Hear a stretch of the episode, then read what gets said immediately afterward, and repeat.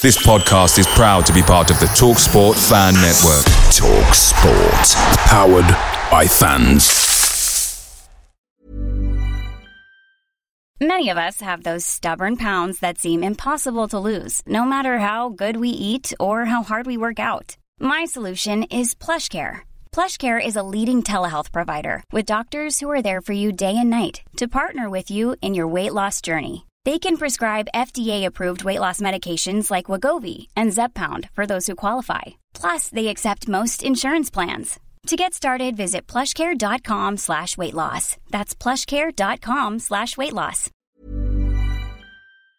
The TalkSport Fan Network is proudly supported by Delivery, bringing you the food you love. McDelivery brings a top-tier lineup of food right to your door. No matter the result, you'll always be winning with McDelivery. Order now on the McDonald's app and you'll get rewards points delivered too. So that ordering today means some tasty rewards for tomorrow. Only via app at participating restaurants. 18 plus rewards registration required. Points only on menu items, delivery fee and terms apply. See mcdonalds.com.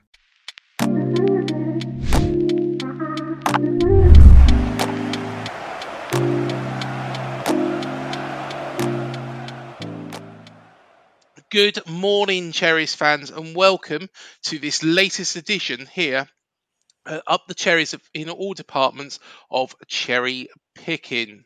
There we go. Uh, we have got to the right of me Matt Harrison. He is in his pink goalkeeper shirt from a couple of seasons ago, Lovely. and uh, I'll tell you what, it is a nice shirt, that isn't it? It's yeah, a nice shirt. yeah. Yeah. But don't forget, we have got the uh, shirt show coming up in late July. We certainly do. We certainly do. So hit the subscribe button and you'll be reminded of that. Or if you're what, listening to us on the TalkSport Fan Network, um, that means we're in on Spotify, Apple Music, you name it. Go to the YouTube channel, subscribe there as well, and you will see the shirt show, um, which will be done over a number of weeks as well. So that is something to look forward to. But we can't leave him out. Below me, we have got Manny. How are you doing, Manny? All good, all good, all good. Thank you. And all I can say is, with regard to Matt, it takes a real man. He's To pulled it off pink. perfectly. Yep. Thank you. I knew you'd. I knew you'd like it.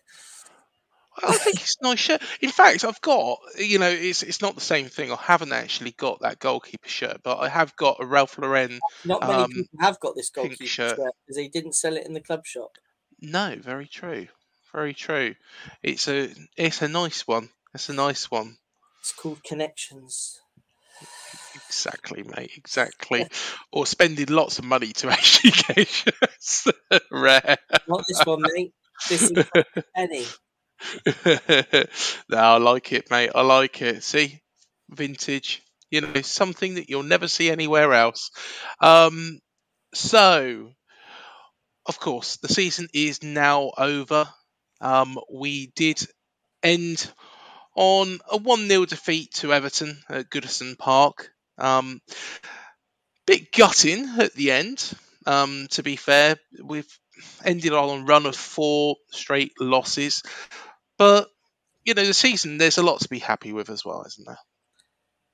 Yeah, definitely. Um, I mean, just touching on the Everton game, I found that a little bit painful to watch. As you will uh, recall, I was watching it with my eyes shut and through my fingers, partly because I wanted us just to grab a goal just to keep Leicester up, really. I'd like to have seen Leicester stay up. But, um, you know, fate is in their own hands and they had 38 games to stay up and you can't always rely just on one game in football, can you? So, um, but yeah, overall mission accomplished. Yep, definitely. And Manny, of course, you was watching on um, of that relegation battle. Um, Leeds were out of it quite quickly, but the other two stayed quite active until the very, very end. Do you feel that uh, the forty thousand Scousers at Goodison Park just got them across the line? Never underestimate the power of the fans of a big club, especially a big club in dire straits. I would say they did. Now, I remember speaking to you on the uh, free for on the other show we did on Monday Mhm. about how you know they had to um, do whatever they could do to try to help their team. I'm one of those people, Craig, who doesn't really appreciate any kind of abuse of um, players, though, and um, I would definitely say that. Um, I mean, I don't really, I, I can't say I really knew what happened because I only saw myself the last few minutes because um, they had to obviously, um, di- uh, you know, divert action to Goodison that day because it was um, that pivotal a game, and uh, me, I was just concentrating really on the football because I think I was uh, doing a watch along, so I had to keep the telly on mute. I couldn't really hear anything, and uh, more fool me, I would imagine. Um, I only hope that um, you know the Everton fans sort of come to a personal reckoning because we've the narrative for, of those fans is pretty much that you know big clubs should not be celebrating just staying up the way they did with flares being lit and everyone coming onto the field like that. I'm sorry, but uh, I don't even think teams um, have done that in the past, even when they won the Premiership title or the league title back in the day. Maybe they did, but then obviously police would have to clamp down on things like that for um, reasons related to player and fan safety. So maybe the Everton fans are going to have to sort themselves out, sort out their emotions, and we will see how they do next season. And a lot's going to be hinging on, you know, the board and what they do. If no changes are made, then Everton are going to be going through the same cycle all over again. And if they do end up uh, getting relegated, I shudder to think how those fans are going to take it. And you could see um, with the Leicester and Leeds fans, several of them many of them were, you know, defiantly saying, uh, saying, "We're going to come back up. We're going to come back up." But the anger that they felt was the more um, defining, um, you know, emotion. And I think um, Everton fans, if they're not careful, if they don't learn from this, they could end up starting to feel very angry. And let's remember, hell hath no fury like a fan of a big team that gets relegated. Well said. Yep. Well, um, of course, earlier on in the season, Everton, um, there was those horrible scenes, wasn't there, where they were chasing players' cars through the street. Um, I know Anthony Gordon. I think that was one of the reasons why he left to go to Newcastle, wasn't it? Matt, maybe you could take this one. I think, um, I mean, obviously, I knew, I knew personally that there was some talk about him leaving because he didn't want to be stuck um, in that cycle at Everton. But if, um, I mean, news like this is certainly, um, I mean, to me, it sort of uh, makes a decision um, the right one, the only one. Why should he stay there and be a part of that crossfire? Yeah, no, definitely. I mean, you know, at the end of the day, fans are allowed to have their opinion, and and and you do that in the stands. I, I don't really agree with fans, uh, you know, approaching players in that kind of manner. Um, Yeah. And if if I had been him, um, no matter how much I loved the club or or was fond of the club, I think that would drive me away. Um, you know, we pay money to go into the stadiums, so we're entitled to have our say, um, but not to act like that. Um, and I think what what Manny was saying and, and yourself, I think that was the, the the driving point that made him seek the transfer out there. Um, and you can't blame the guy, really, can you? Plus, not only that, he's he's he's signed for a very very good project, um, which is uh, now got European Champions League football. So, um, you know, rather than scrapping at the bottom, he's now going to be playing in the elite league next season. So, Yeah. you know, i in terms of of Anthony Gordon himself, um, if you know they've done him a favour in some respect. Well, exactly. from, from the other angle. But um, yeah, it's um, Floyd was there on Sunday. Um, he went up, um, and he said to me that the the atmosphere in there from the home fans was absolutely electric. So, like Manny was saying, they they definitely definitely gave him a hand get get across that finishing line. They were definitely their twelfth man. Um, Were Bournemouth at their best? No. Um, would, could Bournemouth have still beaten them if we were at our best? We probably could have got something out of the game, um, which could have been a whole different story. But obviously, it is what it is, and that's where we're at. Yeah, most definitely. But we've had a good season, and let's be fair, Gary O'Neill deserve a, deserves a lot of plaudits for what he's done. What would you say, Matt? Are the you know high and the low points for us this season? Um, it's all scattered about, isn't it? Yeah. I can go right back to the very, very first game against Villa. Mhm. You know, did we expect to beat Villa that day? I don't think so. But we were quietly confident. And, Mhm. you know, so for me, picking up that first win on the first day is a high point. Um, a low point, Scott Parker conducted himself in the way he did in terms of how he was publicly going against the club and its players. Yeah. Um, that's a low point um, because, as we all know, it wasn't the results that cost him his job, No. And I I I, I believe that.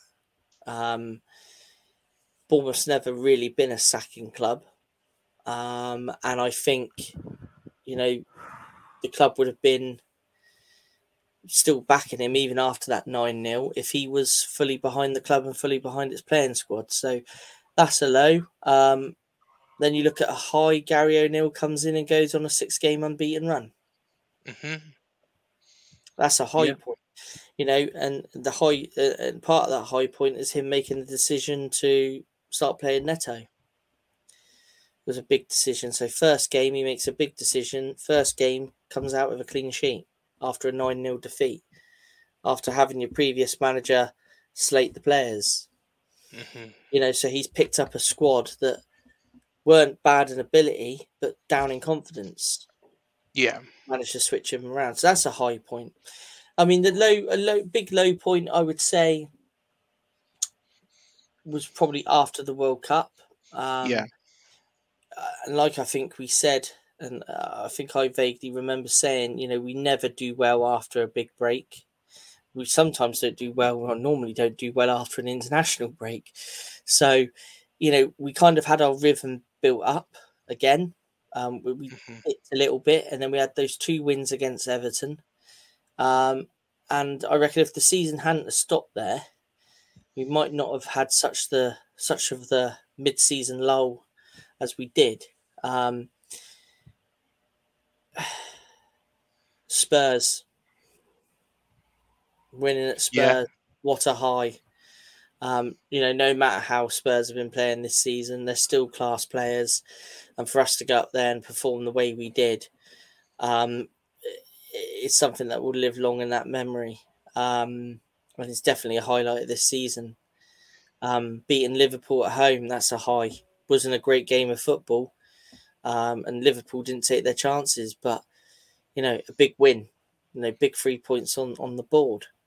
Um, the biggest disappointment for me was, eh, I say the biggest disappointment, but a big disappointment for me is getting 39 points on that board and kind of pulling out the deck chairs. Yeah. Um, job was done, yeah, absolutely. But I still think with that run of fixtures that we did have those last four games, I still think there was points there. And that's that's the disappointing thing that we couldn't finish with a few extra points on the board. But overall, if you look at it, like I say, we've stayed up. Objective was to stay up. And no matter whether we finish 17th or 15th or 14th or 16th, wherever, that's job complete. I completely agree with you on that last point. That you know 39 points. We knew we were safe at that point. Um, you know we knew that it would have taken some turnaround for us to go down. Um, you know it wasn't mathematical, but it was that close. Um, and of course, one thing that come into that, and one thing I did mention straight after was, believe it or not, we could get the points record that Eddie achieved, which you know was achieved when we finished ninth that season. And that would have been a great achievement in Gary O'Neill's first season um, to actually have matched that, even match it. That would be great, or even get close to it would have been amazing. Yeah, To be fair, we just took our foot off the gas a little bit. yeah, yeah. Um, and now it looks like we're going to have an interesting transfer window. Yeah, Um, I think, you know, overall, you know, and also with the, the- you know, we've also had a sale of, of the club in that middle of all that as well. yeah, Um, the club's in very good hands. mhm, I think Bill Foley has been very clever in the people that he has brought into the club, like Jim, um, the uh, head of uh, what is he? Jim Frevola. yeah. Um, Yeah, Jim, Fr- say his name again. Frevola. Jim Frevola. me in these in these uh, exotic names. I can never pronounce them. That's why I was getting used to it. But yeah, he's come in, um, and you know, I think respects the club for what the club is, and his people haven't wanted to change the club completely from top to bottom. You know that you know the old saying: if it's not broken, don't fix it. Um, you know they've got confidence, obviously, in in the personnel that has remained at the club. You know, Neill Blake, um, Yeah. Rich Hughes, have both have had their criticism over the time, sometimes justified, more than often not. Um, so they've kept those people on board because they know the football club, they know the Premier League, Mhm. you know.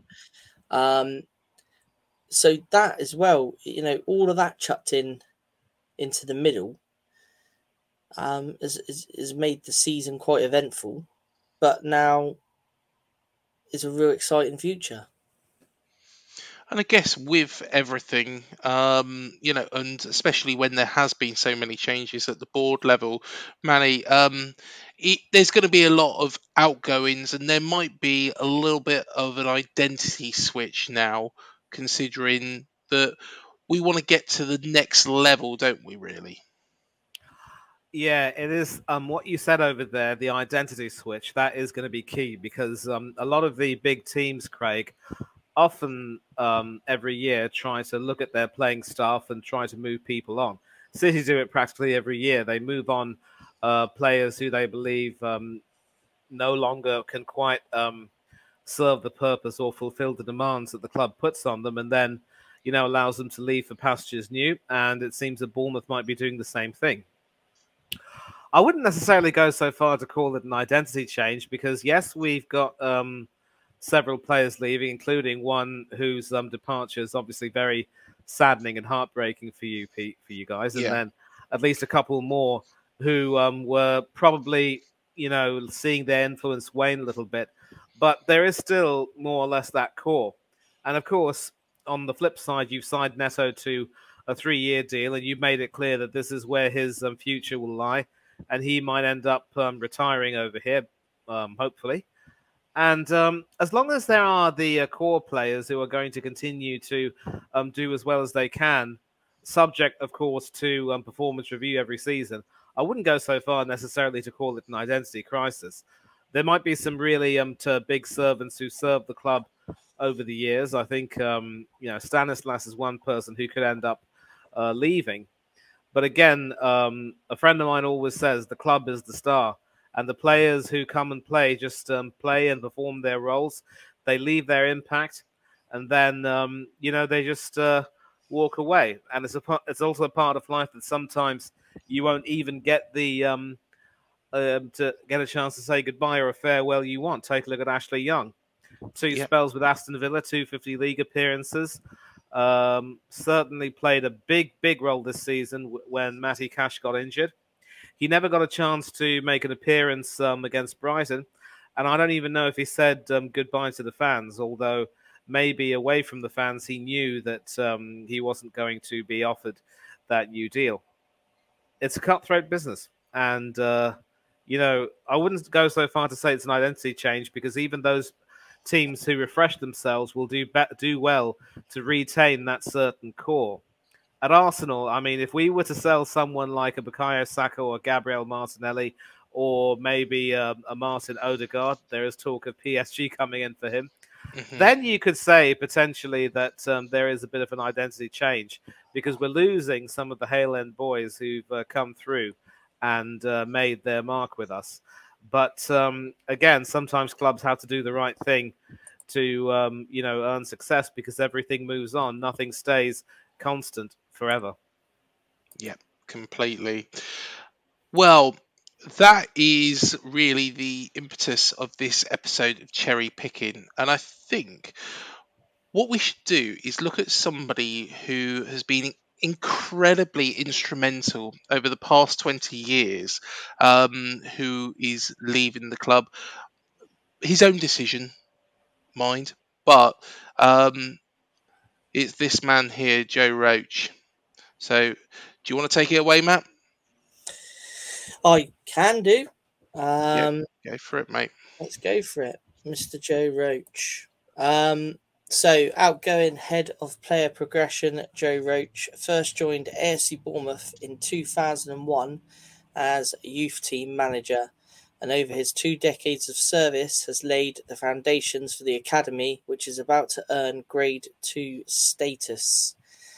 And Roach has brought many players through the youth system, some which have gone on to play at the highest level of the game. Uh, Brett Pitman, Sam Vokes, and Baily Cargill are just a few of the names that Joe has produced. But Joe Roach has, was more than just the youth team coach. When Sean O'Driscoll left to become Doncaster manager, Roach took caretaker charge of the side with goalkeeping coach and ex Wimbledon manager Stuart Murdoch. Murdoch was even interviewed for the role as manager, with the job eventually going to Kevin Bond and Roach returned to his youth team duties. But Joe was often seen on the first team bench on a match day, um, helping out basically, which sometimes Bondy, O'Driscoll, was sometimes on the bench helping out. Hmm. Uh, but when Eddie Howe took over during the minus 17 season, Joe supported Eddie and Jason on the sidelines. Um, Joe is pictured there with Brett Pitman at Exeter, um, and below was some of the other minus 17 squad um, Anton Robinson, Ryan Garry, current development squad manager Alan Connell, and Liam Feeney. Um, Joe has played such an important part in the rise of this football club. In some respects, he's an unsung hero. Uh, in some ways, the players he brought through have gone on to make money for the club at a time when funds were much needed. As we will all remember, the administrator actually sold Sam Vokes to Wolves for around 500,000 at a time the club were trying to survive and he was a product of Joe's youth system.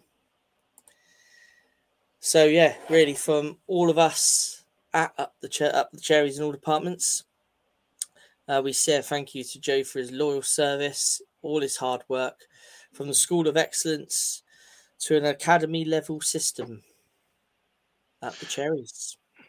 Yep, very, very true. And this is a big, big point for me um, because without his hard work, of course, we got this new training ground that is being built at this moment in time and is going to be state of the art, is going to be able to attract more talent.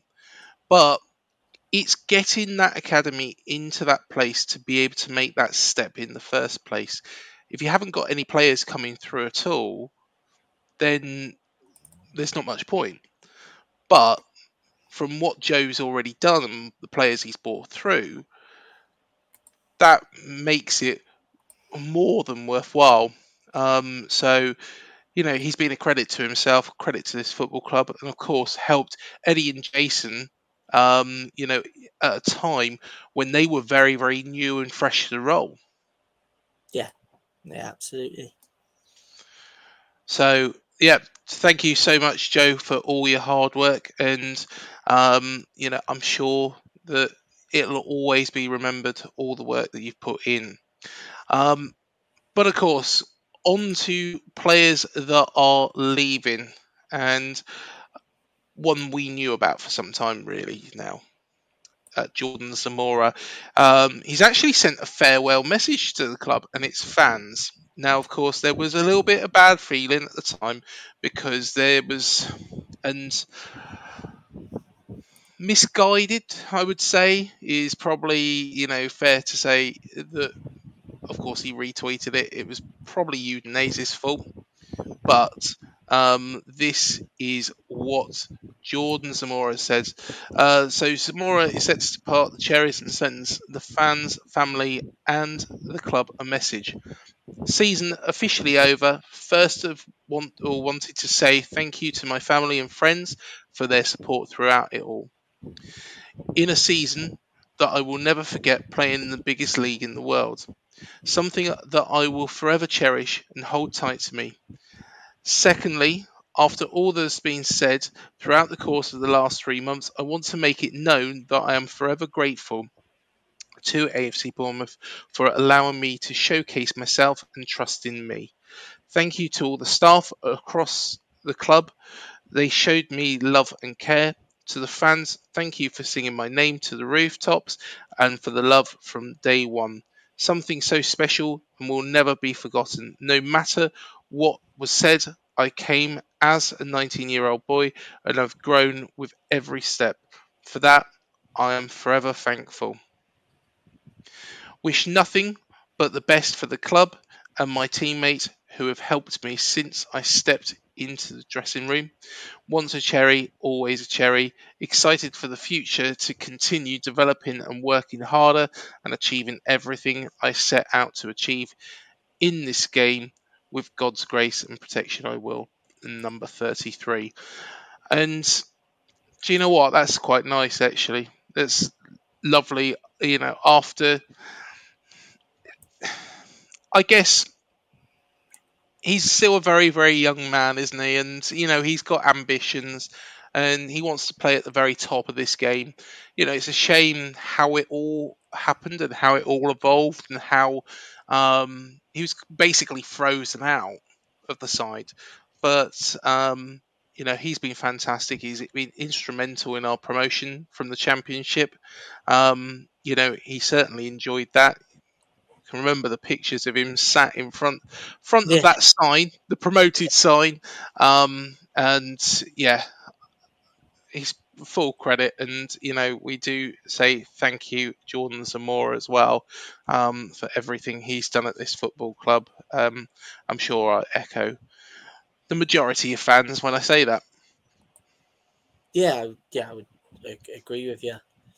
Definitely. Um, shame, obviously, you know, it came out the way it did. Um, yeah. But you know, when he played for us, he did give 110%. And I do believe that if he carried on playing, he, he would have given 110%. But at the same Great. time, I do agree with the decision of the club um, to, you know, remove him from the squad because, you know, he would no longer be forming part of the plans for the future. Um, but yeah, you know, I mean, I personally wish him all the best at his new club. Um, and um, like he says, once a cherry, always a cherry. So good luck to him. Yeah, definitely, definitely. Unfortunately, it's one of those where a player is misguided by somebody who is an agent, and unfortunately, it happens. Unfortunately, it happens. You know, we've seen it loads of times. It won't be the first time. It was. It's not. Well, it's not the first time. It won't be the last time. Um, I'm sure we'll see it again. I tell you what, shall we go on to, and this is sad.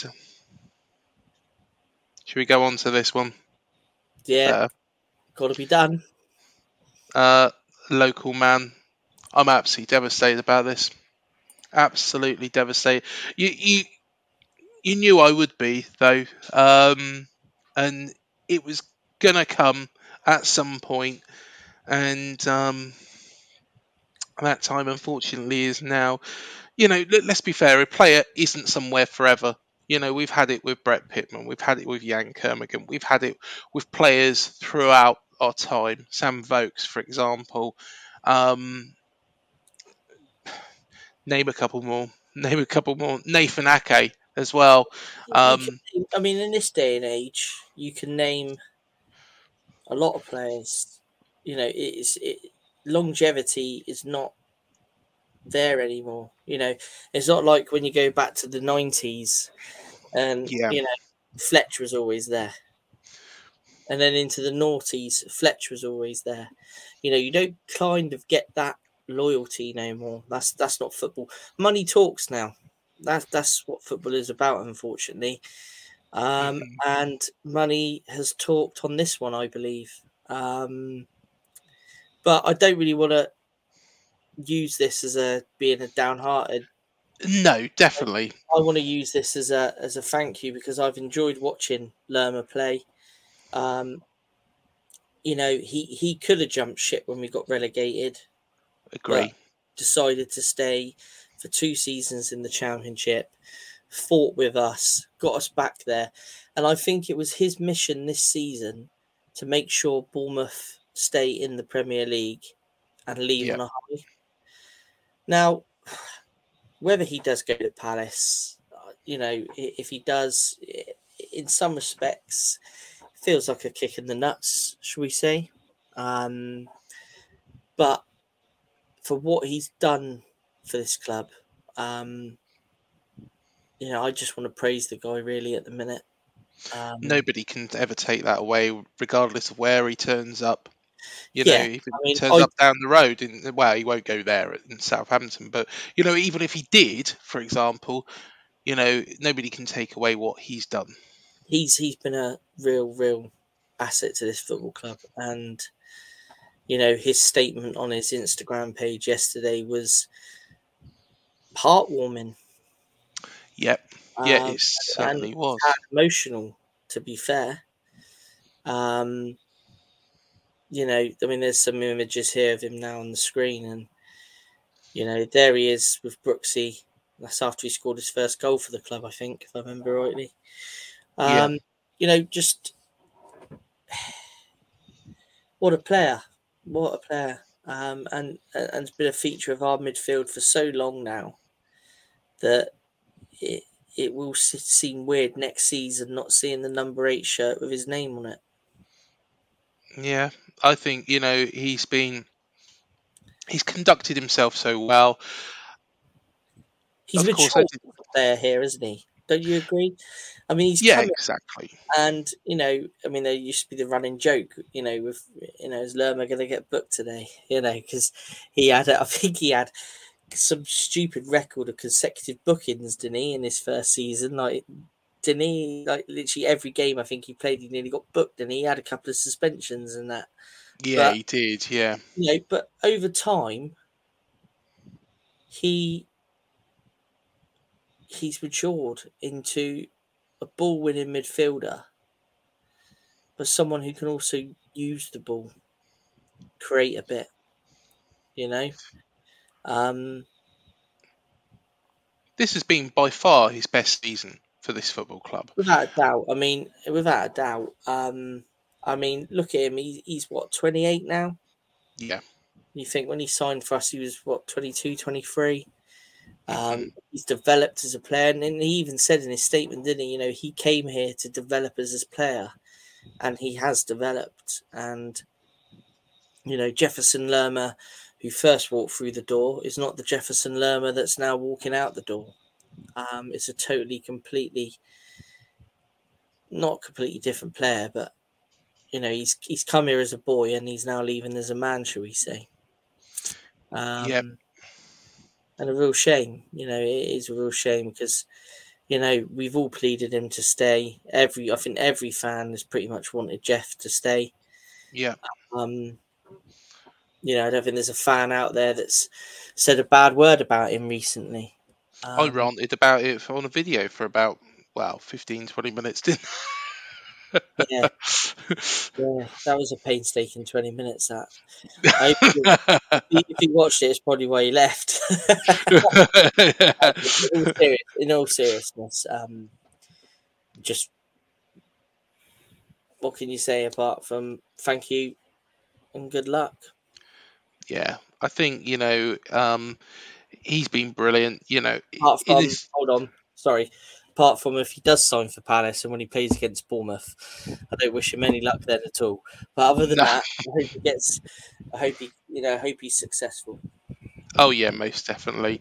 And I think you know, even though, even though um, it's it, it- it's gut wrenching, you know, by going to Palace, he is going into that midfield where they've got a lot of quality. Palace could do some damage next year to a lot of teams because if they've got Lerma, uh, Eberechi Eze, Michael Olise, um, they've got a lot of quality, lot of quality.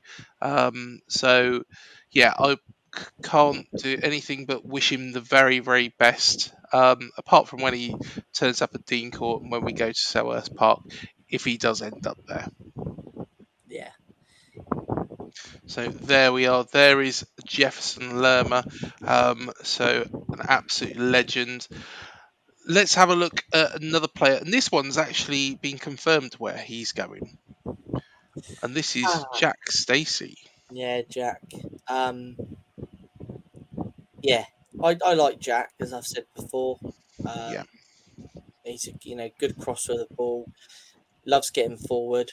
Um, he's a good wing back. He really is. Yeah, Um, and I think he's he's made a very very good good move to be honest. I think this is an outstanding move. And Jack has gone to Norwich. Yeah. There's a little statement that Norwich put on their website, um, which uh, states that Stacey has spent the last four years at Bournemouth, making 98 appearances for the Cherries, of which 27 were in their 2021 22 promotion winning campaign. Prior to his time on the South Coast, he featured in back to back promotions with Luton Town. He was named as the Hatters Young Player of the Season when they finished runners up in League Two in 2017 18, before being named the club's player of the season the following year when they clinched the League One title. Bracknell native initially signed for Reading as a schoolboy before going on to make six appearances for the Royals. He also enjoyed loan spells at Barnet, Carlisle United, and Exeter City before permanently moving to Luton ahead of the 2017 18 campaign. At his contract signing, Stacey said, I'm really looking forward to getting started. It's a club where whose ambitions match mine.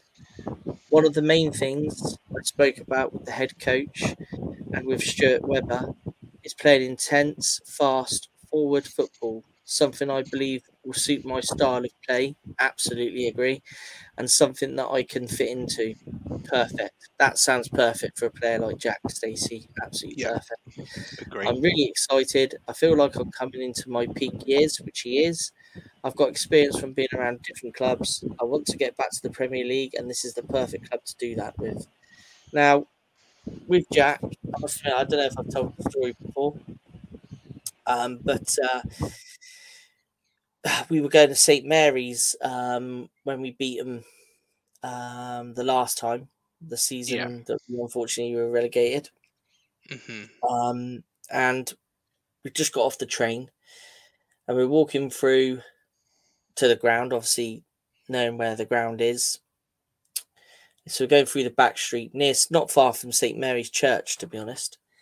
And that we noticed there was this bloke following us. We kept looking about, thinking, you know, is he saints or what? So anyway, my old man started speaking to him and said, "Hello, you know, you right?" And he said, "Yeah." He said, "Are you you guys going to the game?" And there's us dressed head to toe in like football gear, and we kind of all looked at each other and went, "Well, yeah."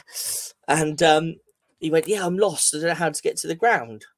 So we were like, "Oh, follow us, you know, come down."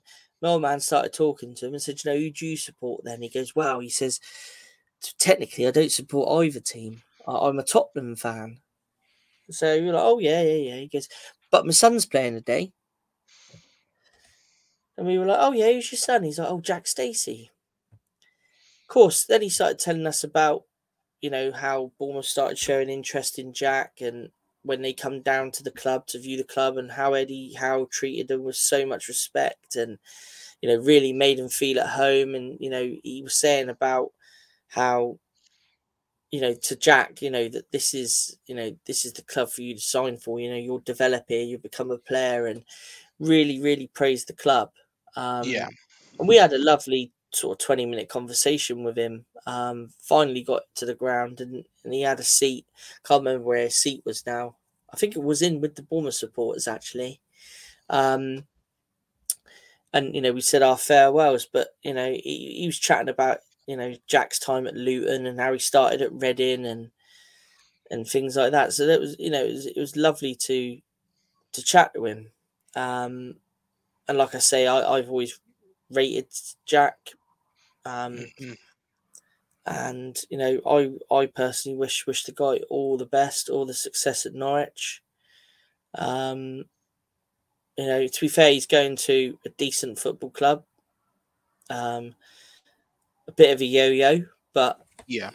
nevertheless, a, a, a decent club. I think you know he's he's been brilliant. You know he's conducted himself well. He's filled in when he's needed to. Um, I do question, you know, whether or not it would have been better to keep hold of Jack. But then again, there's that question as well of do you hold back a player who is wanting to make more appearances, who wants to get out there on the field and you know make a difference for a football club like Norwich and I think you know this is a perfect move for him. I think you know it's I think this kind of goes back to last week, Craig, doesn't it? You know, when we were looking at the out of contract players, yeah and I said then at the time, you know, I would probably release Stacey, and and Yeah. for two reasons, not because I dislike the player, um, but one for him, um, so he gets game time, which I think here he's potentially going to get game time. Yes Um, and also, it then frees up a space in our squad to bring more players in. So I I, I think this is um, a, a good move for both parties. Um, I'll always remember his goal against Blackburn. Um, yes Can't say I was there, but I was watching it because obviously it was COVID at the time. Um, and yeah, I, I thought under you know Tindall and um, Woodgate and, and, and Parker, you, he might have got a bit more game time under those managers. But obviously, with the likes of Smithy, who's a long term pro, Yeah. um, you know, he, he was always going to be up to the test to dislodge a player of that caliber. Um, but when he did play, um, I, I always thought he was fantastic. So I wish him all the best. Yeah most definitely most definitely.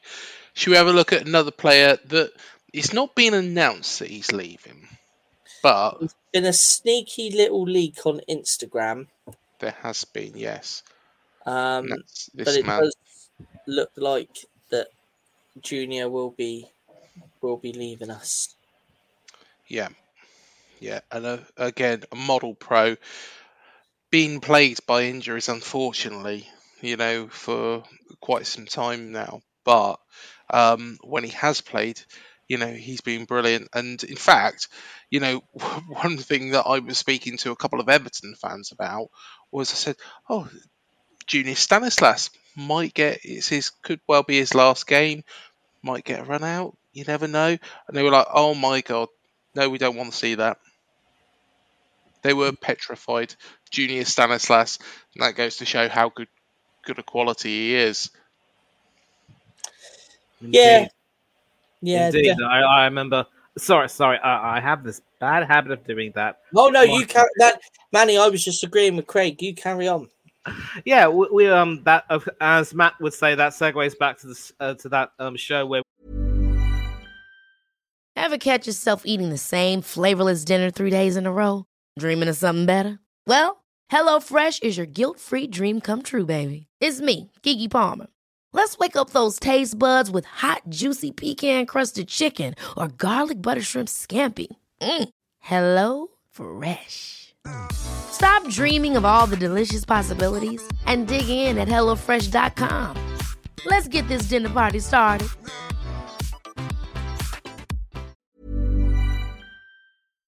Picture the scene. All of your mates around, you've got your McNugget share boxes ready to go. Partner this with your team playing champagne football. Perfect. Order McDelivery now on the McDonald's app. There's nothing quite like a McDelivery. At participating restaurants, 18 plus serving times, delivery fee, and terms apply. See McDonald's.com. We were talking about players who could end up leaving, and I think we all came to the um, uh, conclusion that, you know, with his uh, games drying up due to injuries, it you, I mean, you can't really afford to be, um, you know, led by sentiment. And um, I was even talking earlier on today about how sometimes as a player you won't really get the uh, fond goodbye that you would like, but um, Mm-hmm. you know that is um, life, and sometimes you have to move on. And uh, uh, you know the club obviously have to have to do what's right for them. And I only hope that um, he will find another club if he decides to continue um, playing. Um, 33 years old, could certainly find a decent championship club or even, um, yeah, I think he might want to, you know, uh, do uh, some uh, do a Troy Deeney and uh, Yeah. move to um, uh, a championship club to try to just um, take himself away from the added um, pressure being in that goldfish bowl and um, just uh, you know try and uh, look to enjoy the game again. Yeah, definitely. I think to be fair, it's it's actually funny, you know, with regards to mentioning Everton, um, because I think that's the game that really stands out for me. But um, of course, there is he was pivotal in that promotion season to the Premier League the first time round, um, and he's always been there he scores some spectacular goals, doesn't he? You know, that's the thing. Is can you think, Matt? Here we are. Here's one to, I'm going to throw at you. Can you think of a, a Junior Stanislas goal that wasn't special? I'd have to pick penalties, I suppose. yeah, there, weren't, there weren't there weren't many goals. I don't think that weren't special. Um, Mm. He was a good free kick taker as well. Yeah, very, very good free kick taker. You know, so from set pieces, he was really. I mean, to say, I'm, I'm trying to remember a, a bad goal from him. Um, you know, is there is there even such a thing as a bad goal? Um, No, Not there from isn't. They all they all count. They all They all count. count. They do, yeah. So, um, yeah, no, I think we should keep this on on on the topic of uh, favorite goals. Um, Yes, that's what I mean. Though, is is is to be fair, there was What no goal trying to say goal that was scrappy, really. What I'm trying to say is, is can you remember a tap in? I'm sure there was, but not. You know, just with Junior, it just seems to be good goals that stick in your mind. Exactly. Um, you know, uh, did he score up at Burnley in the cup? Did he? Did he go on a run with the ball and beat a couple of men in the cup Yeah, I think. Yeah, I think. Because I think. I tell you, it's it's it's, it's, a difficult one. I, yeah, Was that the one during COVID?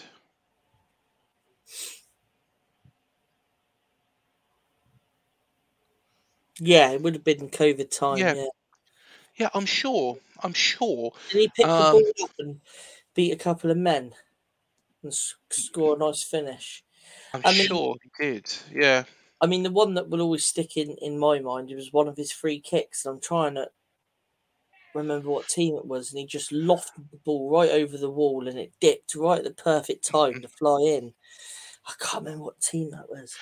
Actually, the one at Burnley away, um, which was the 9th of February 2021, um, that was scored from the penalty spot. But Sam Surridge got the first goal. And if Ah. I'm right in thinking, he had quite a hand in that, didn't he? Did he create the assist? I mean, there's been so. I mean, it'd be it'd be lovely to have all his moments just on a DVD, wouldn't it? You know, you It would be, yeah. his moments. Um, because you know, for a player in his position, you know, at times he was quite prolific. Um, but yeah, um, yeah, I can't think of you know. I can only just think of good things about Junior, really. You know, Oh. boys, it's one it's one thing you talk uh, you talk about the goals. I'm I'm actually surprised that none of you have mentioned one goal which led to one of um, uh, the club's most famous results, namely the uh, two one win against Manchester United in 2015-2016. Ah, Yes. The corner, the direct corner. Yeah. oh no. yeah, Do you know what? I remember.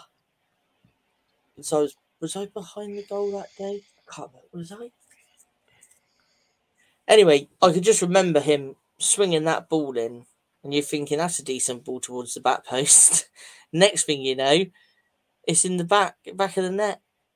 Yeah, yeah. No, nobody else touched that ball. Nobody. That ball just flew in from his foot, from that corner, straight in. yeah. And You know, sorry, Matt. Sorry, Matt. Please go. I was just going to say, if you can see it, do do look it up because it's uh, it was a fantastic corner, and that was Mate, ironically- I know. I'm, I was watching that right now, and of course, uh, Joshua King got the winner from another corner. It was sort of played along the ground, um, and he just um, side-footed in past um, David De Gea. And how long ago was this? Marouane Fellaini was playing for Manchester United. That uh, would have been December. That was December the. I'm going to say December the eighth, 9th, or tenth, Close, twelve. twenty fifteen. Yeah. Yeah, that. I just that had a, oh, sorry, Craig. Go on. I've just had a thought of another Is this, one. a is this a long thought? No, no, no. This is short. short thought? Um, can you Can you remember abbreviate the? Can you remember the goal? Uh, and believe it or not, was this Everton where he struck it from way out? And Oh, it about thirty the yards out, and it went corner? straight to the top corner. Yeah. Yeah, yeah. I'm Yeah. sure that was Everton, wasn't it? That he I scored that was the against. same, that's the same season as Manny was talking about the Man United goal. That was the 3 3 draw at home. I think we were 3 1 down, weren't we? Yes, yeah, yeah. I Uh, think because I Arter passed it into him, didn't he? Yeah, yeah. Maybe he- we. He hit that. I can't remember if he hit it laces or whether he side footed it, but I think he hit laces. I because think, it, but it flew. yeah. Yeah. And I've got that And- here somewhere. I must look that up. Yeah, the reason why, another reason why I also wanted to mention the game is that if both of you will remember, I don't know if you will, that actually that game was really emotional because Harry Arter started for Bournemouth in that game just a Yeah. few days after tragically um, he and his partner lost their um, child. I think um, he played for almost the whole game before being taken off for um, uh, uh, what was his name? Um, yeah, Eunan O'Kane in the 86th Oh, yeah, minute, yeah, and yeah. and uh, so it was wonderful that uh, uh, a match like that was, um, you know, almost decided in a way by a special goal. So I'm pretty certain Harry Arter will, um, you know, have cause to, you know, remember that with quite fondly, and will probably, you know, um, owe um, Junior a great deal in that respect, a special place in his heart. Yep, completely agree. Completely agree. So that is the players that are leaving at this moment in time. You, you never know, there might be some more outgoings, um, but there's definitely going to be some incomings uh, without a shadow of a doubt. And two players have already been mentioned. Um, and like I say, these are all rumours. Um, these are rumours that are floating around the internet like wildfire at the moment. Um, so it might happen, it might not happen, um, and you, you you never know until it's confirmed. But here we go. The first one is cherries are linked to former QPR star winger um, Bright Asay Samuel. I think that's how it's pronounced. Osayi-Samuel, I think. Asay Samuel, is it? Osayi-Samuel, yeah. yeah. Let's have a look. So Bournemouth and Leeds are in the picture to sign Fenerbahce's Bright Asay Samuel in the summer, according to several media sources. It is reported his current club, Fenerbahce, are valuing the player at around the 10 million pound mark and will listen to offers if the money is around that mark. This signing has been said as one to watch as it is as it it's been reported that Leeds United are interested as well as Bournemouth and several other clubs. Um, so we carry on facts about him. Um, he was actually part of the Blackpool Academy and graduated to their first team, making his pro debut in 2015 against Sheffield Wednesday. Um, he was born in Ikeja, Nigeria. He and his family moved to Spain before moving to England and setting up in Woolwich, London then moved to QPR in 2017, signing a three year deal. And then on the 15th of January 2021, he signed a pre contract agreement to join Turkish side Fenerbahce on a four year deal beginning in July 2021. Um, November 2022, he's called up for the Nigeria squad for the first time. Right, just to touch on the um, signing for Fenerbahce. Yep. Um, now the four-year deal was set to start in the July, but because Mhm. he'd already had the agreement with the club, um, QPR let him go by the end of that January. Right. Okay. So I don't know if that was a disruptive move by the player or or what, but he actually moved to Fenerbahce at the end of that month. hmm So yeah, It's an interesting one. This. It's an interesting one because when he was at QPR, he was highly rated, wasn't he? And I don't think he's done a bad, you know, done too badly at Fenerbahce. He was relegated with Blackpool twice. But of course, that was during that period of instability for their football club. Um, Right. yes, yeah. It was a sad sight to see a football club being at that time. Yeah. Um, uh, uh, anyone got any ideas how old the player is? He is 25 years old. Uh, he was born on New Year's Eve, 1997. So I'll tell you what, this particular this guy, I mean, you know, he certainly would fit the um, age profile. And um, although the number of goals that he's scored, um, if you take a look at his career total for Blackpool, QPR, and Fenerbahce, it's 21 from a, uh, from almost um, 290 appearances yeah. in total. So you'd think that um, for a winger, he, uh, you know, um, um, the number of goals he scored isn't exactly very, very high, but he also has been used as more of a wing back to provide possibly a little bit more in terms of um, assisting, assistance, and maybe some uh, defensive cover if need be. So, I mean, at the age of 25, he can uh, get a little bit better but I would like to see him score some more goals. That that's the one thing that would worry me. You, um, you'd think that you, if he was good enough to be able to be signed to play for um, Fenerbahce, who of course are one of the biggest clubs in Turkey, um, obviously they valued his um, talent. But even there, with um, Fenerbahce, it's a question of near 95, uh, near 100 appearances and only three um, goals. I'm not too sure what sort of a role the uh, coach um, wants him to play. And uh, he's played um, quite regularly, 31 games, in fact, in 2021 22. And yet, um, uh, I mean, 21 this season, which um, I think might, might have been just, um, I, I, I don't know if it's over yet. Um, it, it might be over, uh, getting over soon. But um, he still hasn't scored too many goals. And I think if you want to scout him, you might really have to sort of look at him and find out what he can really offer to offer the team, and maybe look at a few videos. And of course, he was called up to play for Nigeria last year, but has only earned three caps. Um, I don't know if he's really been, um, you know, given too more too many more chances. I suppose maybe a move away from Fenerbahce back to familiar territory could be um, appealing to him and maybe he could um, start to um, you know turn it on. Who knows? I wouldn't necessarily go so far to say that he could be the new um, Stanislas, but um, I think it's, it's still a bit iffy about the goals, but maybe he's in need of a new challenge, perhaps. This one, and to be fair, I said the same about Tavernier last season, and let's be honest, I was wrong about that. Um, this one doesn't.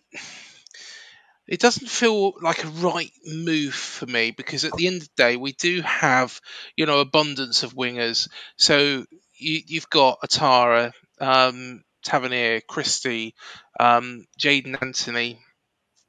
It's not really a position that we need, but he can play wing back as well. And that, I think, is where maybe Gary O'Neill is looking at. He's quite adaptable, you know, quite fluid in that sense. But I just—I—I'm not sure. I'm not sure. Um, and Matt, what's your thoughts on, um, Osayi-Samuel?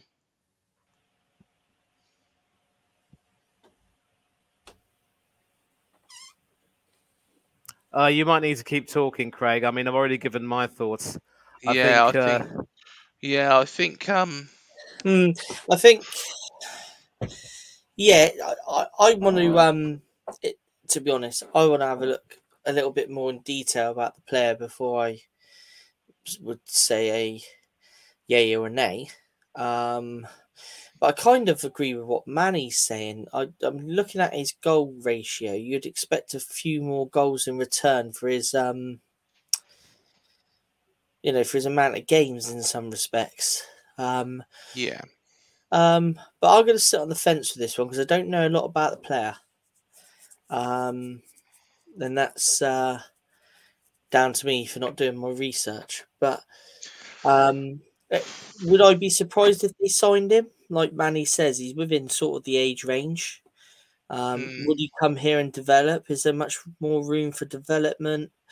Um, the thing that stood out for me though was was the Fenerbahce deal and how uh, I, I think he may have caused some problems to get out of his QPR contract early to to go straight across to Fenerbahce. Um, but like I say, um, I, I don't know a great deal about him. No, that's fair enough. That's fair enough, mate. And well, you know, if he has, you know, worked his way out of that QPR deal and to get to Fenerbahce, is he a sort of player that we really want at AFC Bournemouth? Um, we we don't want disruptive influences, um, but I'm not I'm not questioning that there's not talent there, and I might be completely and utterly wrong, but I wonder if there's going to be better and better options that pop up during this window. Um, but there has been another player that we've been linked to, and this one um, actually has been playing in the Champions League. Kondogbia. Kondogbia. Um, Manny, what, of course, you watch quite a bit of Champions League football, but Kondogbia, what what what do you make of him and what he's done? You know, he came to Atletico Madrid as a replacement for a certain Thomas Partey who ended up coming to Arsenal. Mm-hmm. And, um, you know, he has, of course, some slotted into the team. And, of course, he was a part of the uh, team that won the um, uh, La Liga crown that season. Yeah.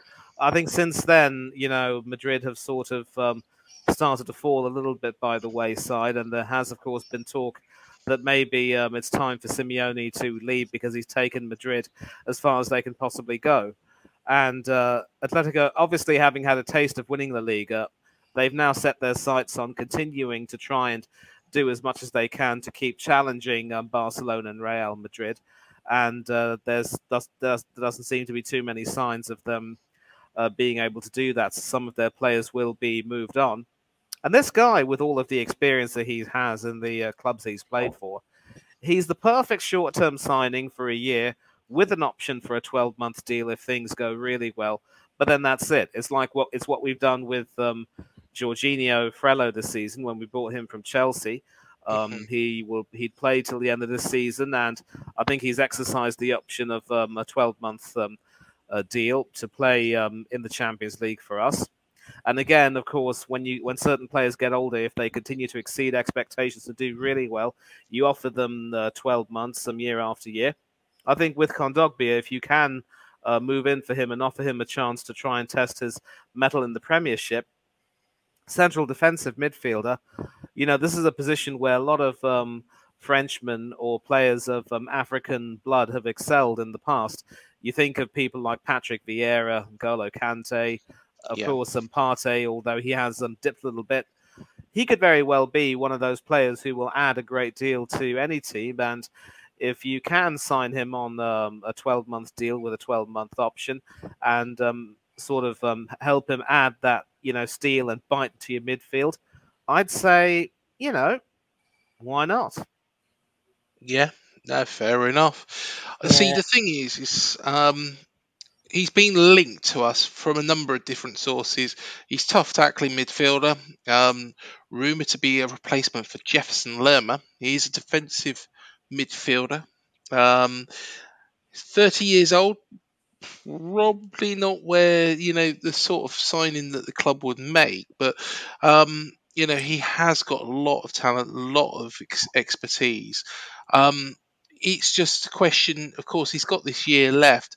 What would be too much to pay for a player like this? I'm glad you asked that question, Craig, because um, I did mention that a club like Atletico will obviously look to try and um, you know move on some of their players. I think um, when we signed um, Jorginho, I'm just going to take a look and see how much we uh, got him for, because I think given his age and the fact that he had a year left, um, we certainly weren't going to uh, get uh, have to spend too much money to get him. Bear in mind, we were supposed to try and um, get uh, you know Moises Caicedo. Yeah, And uh, yeah, uh, Jorginho signed for Premier League club Arsenal on the 31st of January. That's the last day of the window on a one and a half year contract. So this is a one and a half year contract, actually. So he will definitely play um, for this uh, upcoming season, guaranteed. And he could have an option of playing till 2025. And the transfer fee was 12 million pounds. So I stand corrected on Jorginho.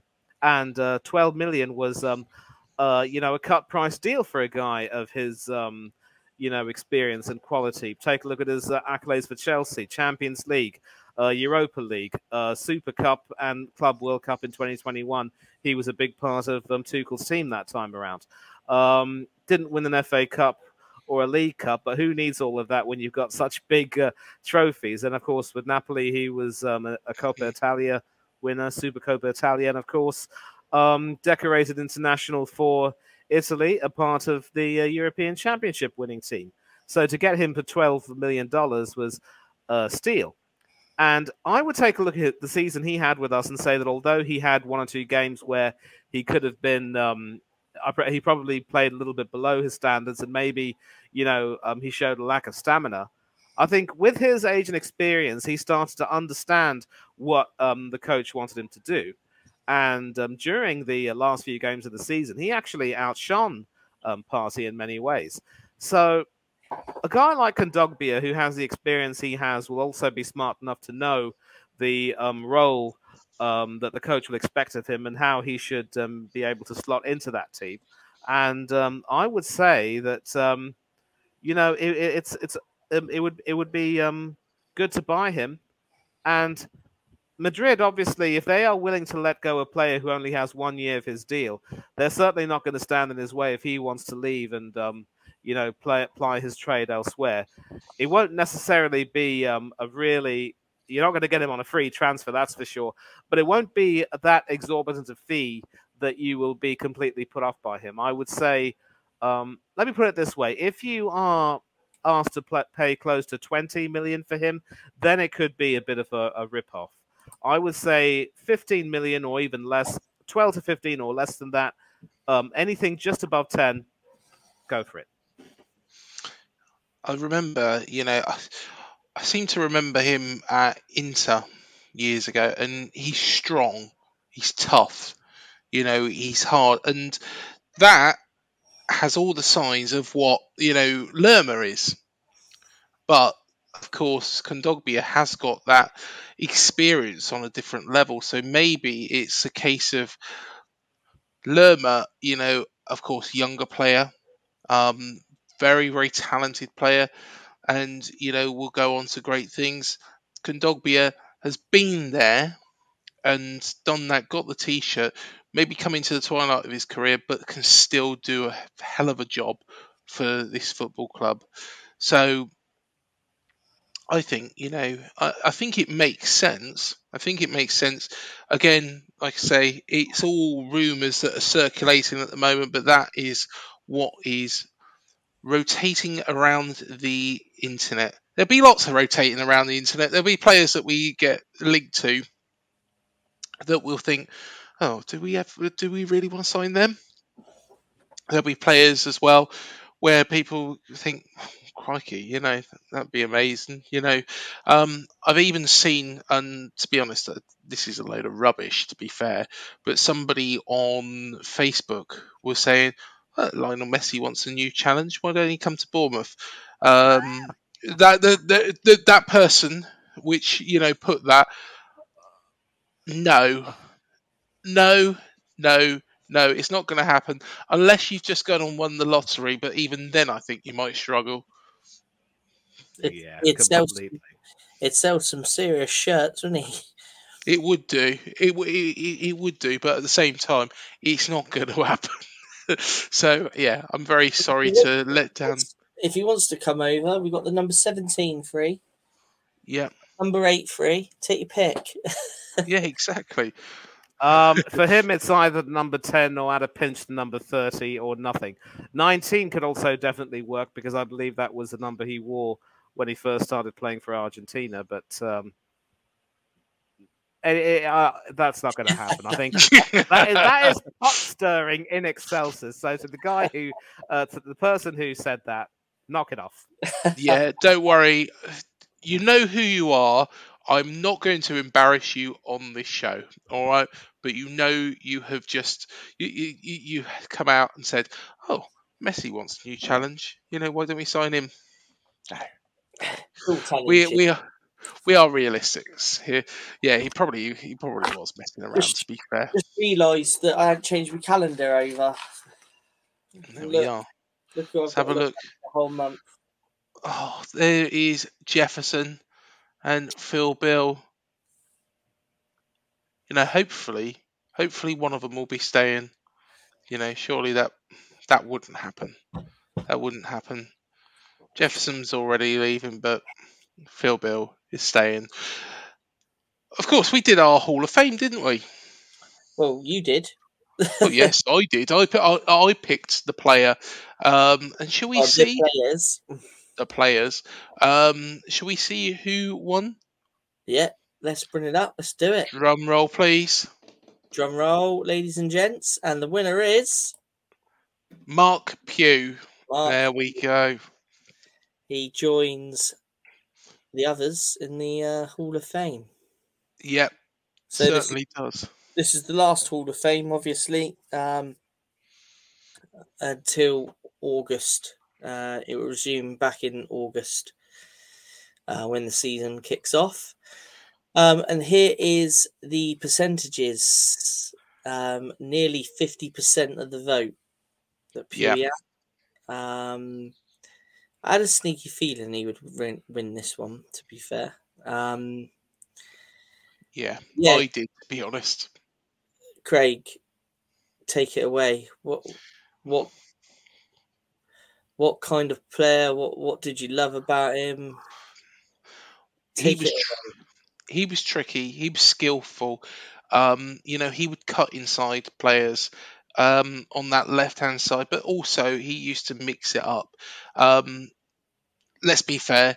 There's one goal that will stick in everybody's memory for forever, forever, and that is the goal against Bolton that got it all started, um, and that dramatic night. So, yeah, he of course signed from Hereford for what was a very nominal fee at the time, and um, rose with the club. Um, and at no point, at no point did he look out of his depth. That was the crazy thing about Mark Pugh was he he never looked out of his depth at any point during his career.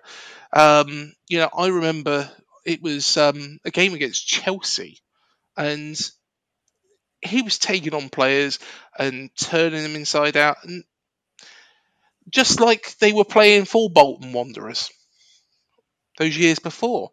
Um, Respect to uh, Bolton Wanderers, obviously. oh no, no, no disrespect to Bolton or Wanderers, but you know that that was Mark Pugh. You know there was no limit. There was no limit. You know, be it he was playing against a team right down the bottom of the, the pyramid, or a team right at the very top of the pyramid. I You mean, know, yeah, you've hit the nail on the head there. I mean, he didn't look out of place, did he? Um, No.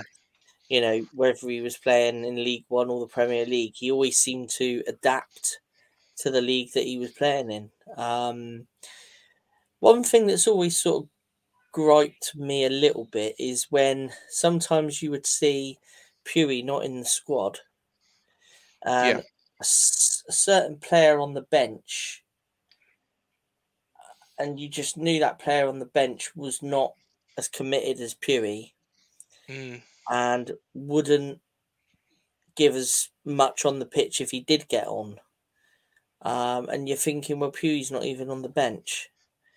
Um, you know, that's that. I always used to think, why was this player ahead of ahead of Puri? Um, because even on the bench, you know, he was always he was always a better option, I think, than the player that would get on there. Um, gentleman, and he. I mean, I've had several conversations with him recently. Yeah. Um, Sam has had the pleasure of um, going out for a drink with him at a conference that they've been at together. Um, just a lovely, lovely bloke, you know, and yeah, takes you know will take his time to always speak to speak to fans and you know you, you don't always get footballers like that um and he's just a genuinely lovely guy as well he really is he's never changed from when he first joined the club from Hereford all the way up to when he left the club. You know, he never ever changed. He always gave 110%.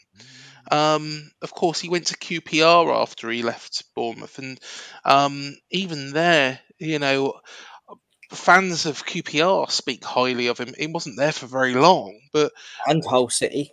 And Hull, yeah, yeah, forgot about Hull, but you know, again, 110%, and that was always the gripe. When when you did look at that squad and you thought, where is Mark Pugh, and you knew that the player that was not in the squad was one of, if not the most dedicated in that team.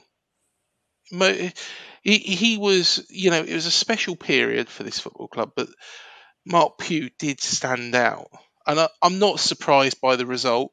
You know, everybody knows how much I love Cookie, and I think, you know, he's brilliant. Um, Tommy Elphick was the captain. Um, he was excellent. He led by example. But there was something different about Mark, wasn't there? And there was something that just shone, just shone, you know.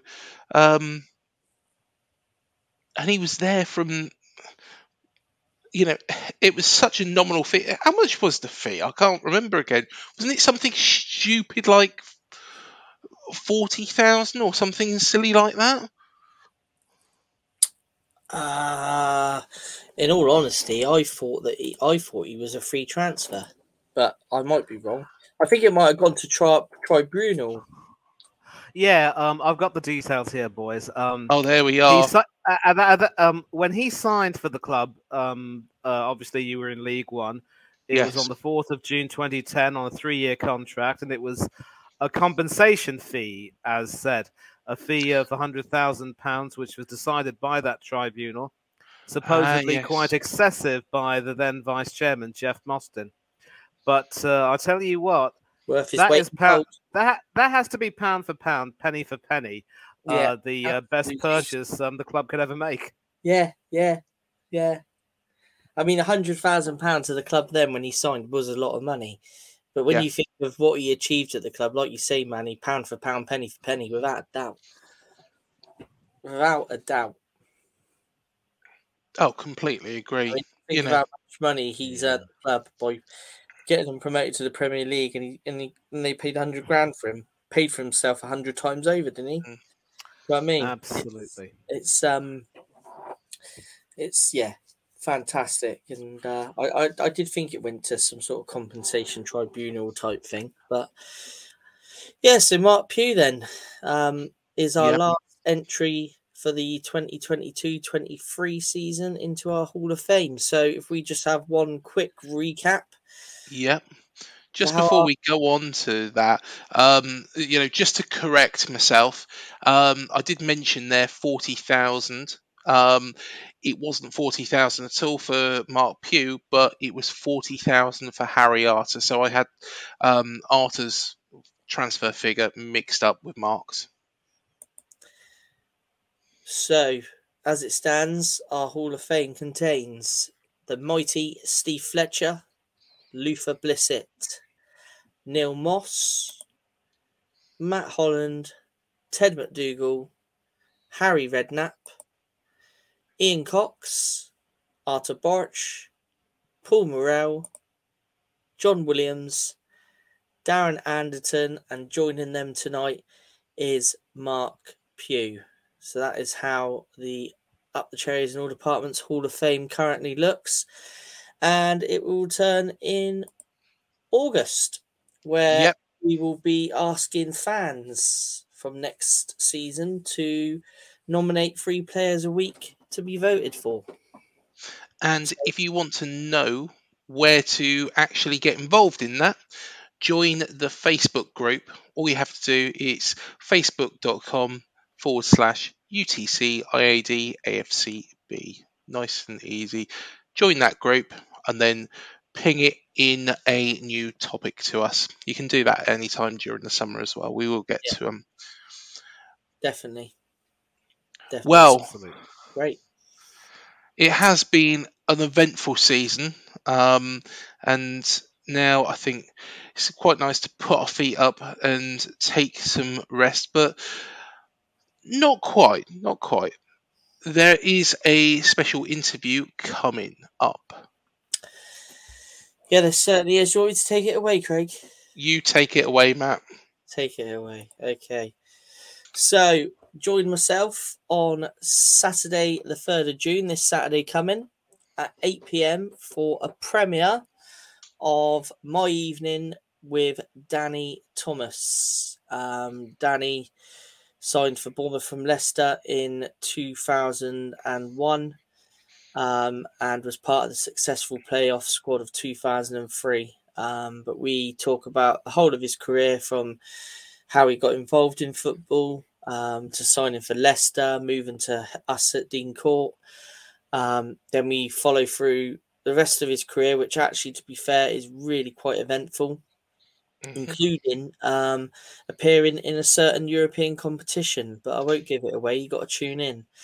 Um, right up until present day, um, and Harry transitioned from a footballer into his current job role. So, um, a really good insight into his career. Um, so yeah, join us on Saturday at 8 p.m. for the live premiere. There we go. And to actually watch that, um, all you need to do hit that subscribe, hit the bell, um, and it will be appearing in the next couple of days as well. So you'll see it; it'll pop up, um, and you can actually set a reminder on there. So hit the subscribe, hit the bell, and it will even tell you when the rem- it is ready to set the reminder for. So there we go you know it'll be a very very good evening and very very interesting evening as well Yeah, it was a, it was a good interview to do. Um, and uh, it, lovely guy, lovely Yeah. guy. Um, and um, I learned a lot about him that I didn't actually know. Uh, so there were some surprises in there. Um, so yeah, definitely tune in. Definitely tune in. excellent Excellent stuff. Well, that concludes cherry picking for this season. Um, we will be back with more cherry picking come August. So we will be doing shows, like I say, um, throughout. We'll have the shirt show coming up. We'll have hopefully some other player interviews. Um, we'll have all bits and pieces dotted around. Any transfer rumours as well. No doubt a little video will be made about those. Um, I'm sure anything- Craig will find five minutes during his day just to make a random video, so you, you ain't going to go hungry. uh, exactly, But exactly. there's also there's also um, also in late July will be the um, 2003 playoff. Of We'll course, be yes. um, we'll be uh, looking back at 20 years of um, that legendary final in Cardiff. So um, there's also that to look forward to. Um, so yeah, a little break for a little while, and then Yeah. uh, straight back on it. yeah, most Like, definitely. okay, Craig's usually bored, so you're bound to have a video at some point. The calm before the storm. I absolutely love it, gentlemen. Yeah, There'll be a video every day now, won't there? Hi, I'm Craig Craig. Ron. Welcome to Up the Cherries in All Departments. On that board, I just wondered what colour you think I should paint this wall. That's behind me. How about red and black stripes? Do you think the wife will like it? Oh, Thanks for reminding me. My wall needs a paint job too. oh dear, you oh got, the- dear. you got the white there, Manny. You just need a splash of white, uh, a splash of red. Oh yeah, red, definitely, definitely. Yeah, red with the white. There you go. Job done. well, I think that concludes this season's cherry picking. So, Matt, thank you again and see you on Saturday. Why are you going to see me on Saturday? For the Danny Thomas interview, of course.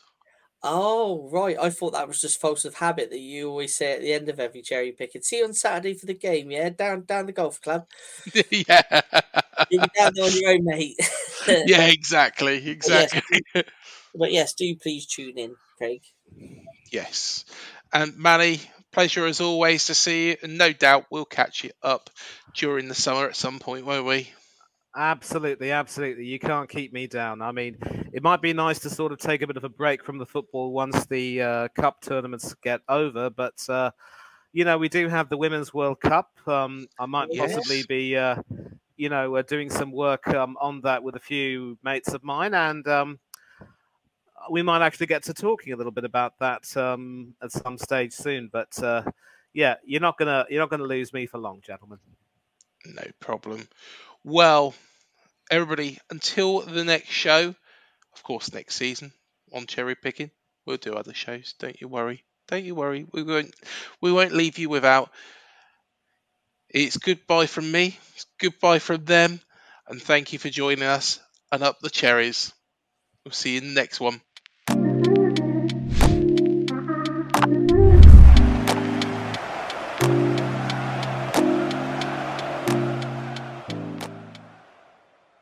Away days are great, but there's nothing quite like playing at home. The same goes for McDonald's. Maximize your home ground advantage with McDelivery. Order now on the McDonald's app. At participating restaurants, 18 plus serving times, delivery fee, and terms apply. See McDonald's.com.